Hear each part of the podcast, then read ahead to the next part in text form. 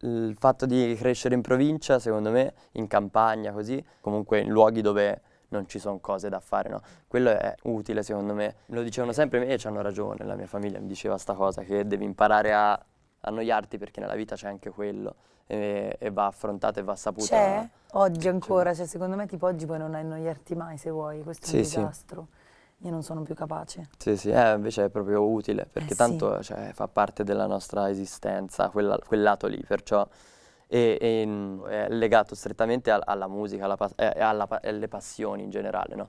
Perché poi ti ingegni per... eh, io sono stato giorni interi quando ero più piccolo lì in campagna da solo, perché se non mi portavano i miei in città non potevo andarci, perché non avevo ancora la macchina da piccolo, suonavo, passavo giorni e giorni a suonare, ho iniziato così a, a- la passione per la musica è nata così.